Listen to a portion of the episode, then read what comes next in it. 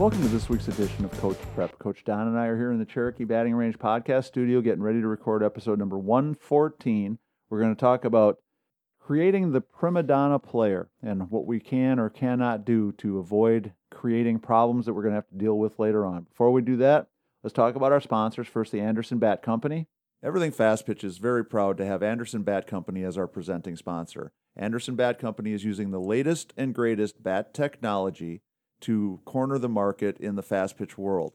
They have the -9 rocket tech, the -10 carbon, and the -11 carbon light. Anderson Bat Company is using this technology to put a high-performing bat in the hands of hitters that really know the difference between a good bat and a great bat. We're also working with Anderson to provide a discount for all of our listeners. Go to the Anderson Bat Company website and order your bats. Use the EFP20 discount, which is for everything fast pitch, and you'll get a 20% discount. It's a great way for you to save a little bit of money on a great bat and also help support everything fast pitch at the same time. Please take advantage of that EFP20 discount. It's a great way for you to help everything fast pitch and coach prep and save yourself a bunch of money on a really good bat at the same time. Also, if you're in a position to help us, become a patron. Patreon.com/everythingfastpitch. It's a way for you to support us financially. We're very fortunate. We've got a great group of patrons that have been supporting us for a while. They are the reason that this podcast continues to go on now. But if you're in a position, if you see value in what we're doing that you'd like to contribute, become a patron. There's 3 different levels of support, and it's all explained to you at patreon.com/everythingfastpitch. So, Don, what's the definition of a prima donna? A prima donna, I think for us in the fast pitch world, it's somebody that's put on a pedestal and made to be seen as a different level or a different need or importance than the rest of the group. Right. And I think, unfortunately, there's a certain amount of that happens in every team setting. There's just no nice way to say it. Every team has a best player. Sure. Every team has a weakest player. And then they have a whole bunch of kids that are somewhere on the spectrum between the very best player and the very weakest player on every single team. And that's true of every sport, every situation, yep. Whether, if you're talking in the NFL, an NFL team has its very best player, its most important player, and it has the role players that just kind of fill out the roster. And the same is certainly true of the game of softball. The thing that I wanted us to talk about today was things that we can do as coaches to see this potential problem brewing and thinking of ways to manage it, to handle it, to do a better job from the coaching perspective of keeping this from becoming something that's a constant, colossal pain in the butt for us to deal with as the season unfolds. And so to me, I also think, though, that it's very unrealistic for me as a coach to say, well, I treat everybody exactly the same. Though we try to. But the reality of it is, I think exactly the same or appropriate for each player are 2 different discussions. And I think that's part of what creates some of these feelings of somebody's being treated specially, somebody's being set aside, somebody's being treated like there's something more than anybody else, is if we start off thinking we're going to treat everybody exactly the same, and then we don't do it.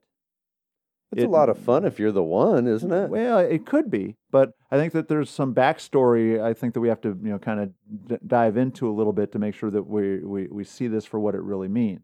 Now, to me, when I think of prima donna, the definition thing, I think of the player who acts like she's something special, who carries herself like she knows she's something special, and has been enabled or allowed to feel that way because of the way that people around her act and the way people around her treat her. Whether that's something that is inherently built into some players and some personalities or not, somebody a whole lot smarter than me is going to have to be the one that understands all that. But I do think there's things for us as coaches that we can do to mitigate that and be mindful and be mindful of it. The other thing is I've always tried to have more of I'm not going to treat everybody exactly the same, but I'm going to try to find the right way to treat everybody involved that's still fair and equitable. For example, when I was coaching at Tennessee Tech, at the end of every game and every practice, every player on our team had certain jobs, responsibilities that they had to take care of. Now, There was a pecking order that there were certain jobs that were easier or less time-consuming than others. And so maybe for upperclassmen would kind of work their way up. So when you're a freshman and you came in, you might be the person responsible for seeing that the laundry gets done every day. Well, that's a colossal pain because it means you got to wait till the last person leaves the locker room. And sometime between the end of the start of practice or the next game the next day, you have to come back and take the laundry out of the washer, put it in the dryer, and then probably take it out of the dryer and put it wherever it belongs, right? So that might have been the worst of the worst jobs, and that was usually spread out amongst a handful of the newcomers, a handful of the freshmen. It was never like one person's sole job because it was the one that nobody really wanted to have, so we had to kind of spread it out a little bit. And then there might be something like much less time-consuming, much less difficult that the seniors got to do. But no, everybody had a job because I still felt it was important that everybody felt like they were contributing every day. So whether it was raking the field, brooming in the lip, sweeping out the dugouts, taking the trash to the dumpster, whatever it was, there was a list of jobs that happened every day. So we tried to have that kind of universal feeling of everybody was contributing, but every job wasn't the same. And I think that still kind of applies to how we treat our players, that everybody's got a role, but not all roles are going to be exactly the same. And because all the roles are not exactly the same, I don't think we treat every player exactly the same. And so I think that's part of the message today is that you could, I guess, for lack of a better way of saying it, treat one player differently than another, but still not be contributing to this idea of the prima donna, I'm so important that I can get away with whatever I want to get away with kind of attitude that I think some of us assume is what we're trying to get away from. So what I'm seeing is a group just finishing a game and the same player's always grabbing all the gear, the same player's grabbing all that other stuff. Well, the starting pitcher gets to sip on her refreshment and walk over to the next field while everybody else is dragging all the goods with them. Right. Or the another example, the same three kids that are the last ones out of the dugout every time to make sure that all the trash got picked up. Yeah. Whereas one person thinks it's okay for her to leave her trash behind because she knows somebody else is going to pick it up. Right. And so those kinds of things. To be seeing this stuff as a coach. Right. And so I think from a coaching perspective, we have to be aware of these things, kind of be thinking about it, and planting the right seeds. So I think if one of our challenges is that we believe we should always leave the dugout cleaner than we found it. And I noticed the first time one of my players walks away leaving her trash behind, I have to call her on it. Say, hey Sally, grab your trash before you leave. You got to clean up your mess before you leave. That kind of thing. And just to make sure that we're doing the simple things we can to make sure that they're all doing what they're supposed to do. And I think if we start off with that as kind of a guidepost, that gets us off on the right track. What about expecting our kids and not their parents to carry the bags? I often see dad carrying a couple of bags and the kids are just, prancing around as well. Yeah, staring at their phones. Yeah. Well, of course. Yeah. Head down on the sidewalk. Head down on the phone while dad's carrying their bag. Uh-huh. Those kinds of things, too. I think it's all part of a... Could be a team deal or concept. Well, and again, from a coaching perspective, is it okay for you to say, hey, everybody carries their own stuff? Of course it is. Yeah. No discussions. Your right-handed pitcher carried on your left shoulder. Yeah. We walk in together, we walk out together, and everybody looks the same. In the team setting, we do a lot of these things already. I mean, we give them a uniform for a reason. Now, if we have a uniform and somebody shows up wearing a different jersey, that stands out like a sore thumb. We wouldn't allow that to happen, just like we shouldn't let one person always leave their trash in the dugout, or we shouldn't let one person make her boyfriend or her dad carry her bag for her. How big a red flag is that if I'm looking to pick up a new player or somebody, if I'm seeing that as part of the deal that's coming my way? Yeah. But now the flip side of this, and this is where I think we sometimes get into a touchy situation, is I think coaches need to be aware of what's going on with their players. You need to know what's going on conscious of it. In their lives. Because not every kid is in the same position. So that's why I think it's always a dangerous statement to say, I'm going to treat everybody on this team exactly alike. When we know that a player might be experiencing like their parents are getting a divorce or somebody's sick, mom or dad is fighting cancer or grandma or grandpa is doing really badly, their health is really struggling. You know, those kinds of things, those real world things that happen are things that we have to be aware of, because sometimes we have to be able to cut a player a little bit of slack. You know, there's got to be times where we have to be aware enough of what's going on that where I might normally, you know, really crack the whip about something. Yeah, I might, you know, have a little bit of grace, a little bit of forgiveness, you know, for certain things at certain times. But again, it's always a balancing act of what's the right thing, what's the right amount. And I know, to me, it's funny. I never really thought of myself as somebody who favored players. I never thought of myself as having favorites. And then I started to really think about it.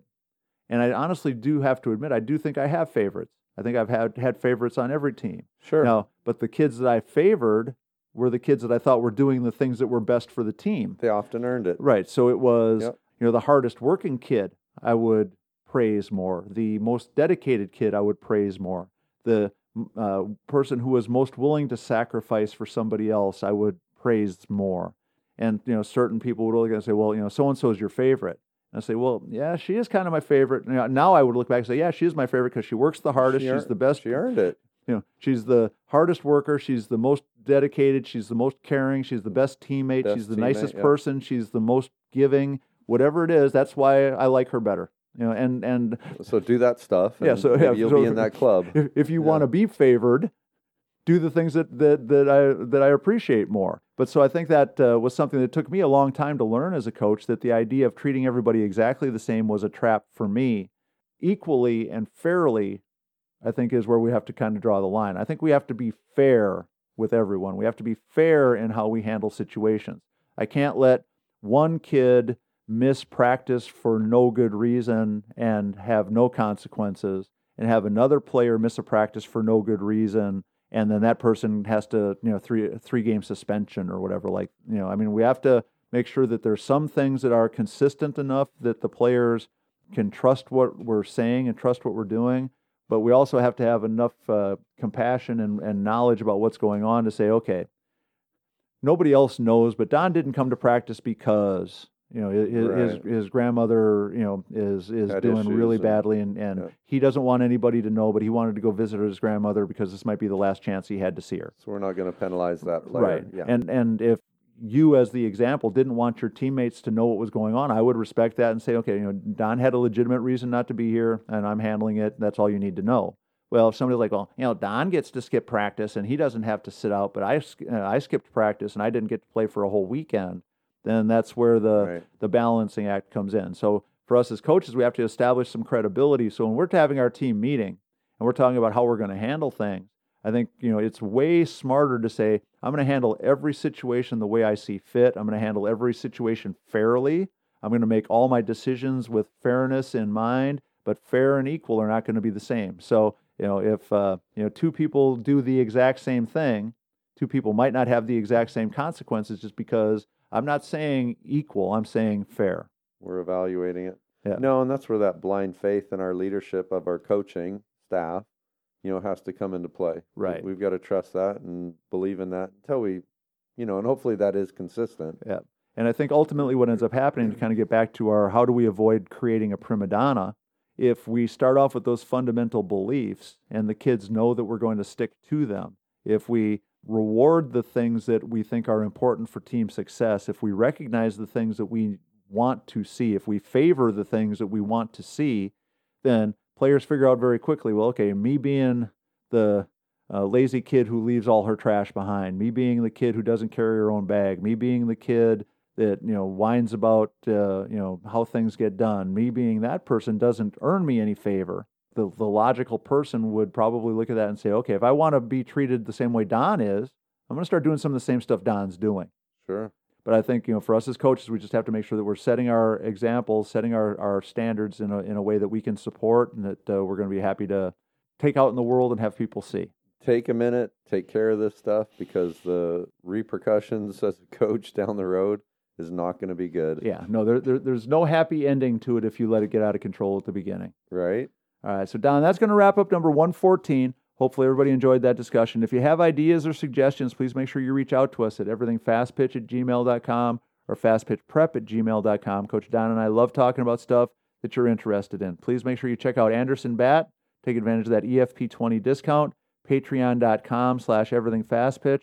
And as always, go to the fastpitchprep.com website to order your square cuts training discs. Check out the blogs, over 700 of them now, the YouTube channel, and a ton of other great information that we would love for you to have access to. So for Coach Don McKinley, our producer Stan Lewis, this is Coach Torrey saying thanks for listening. We'll talk to you again next week.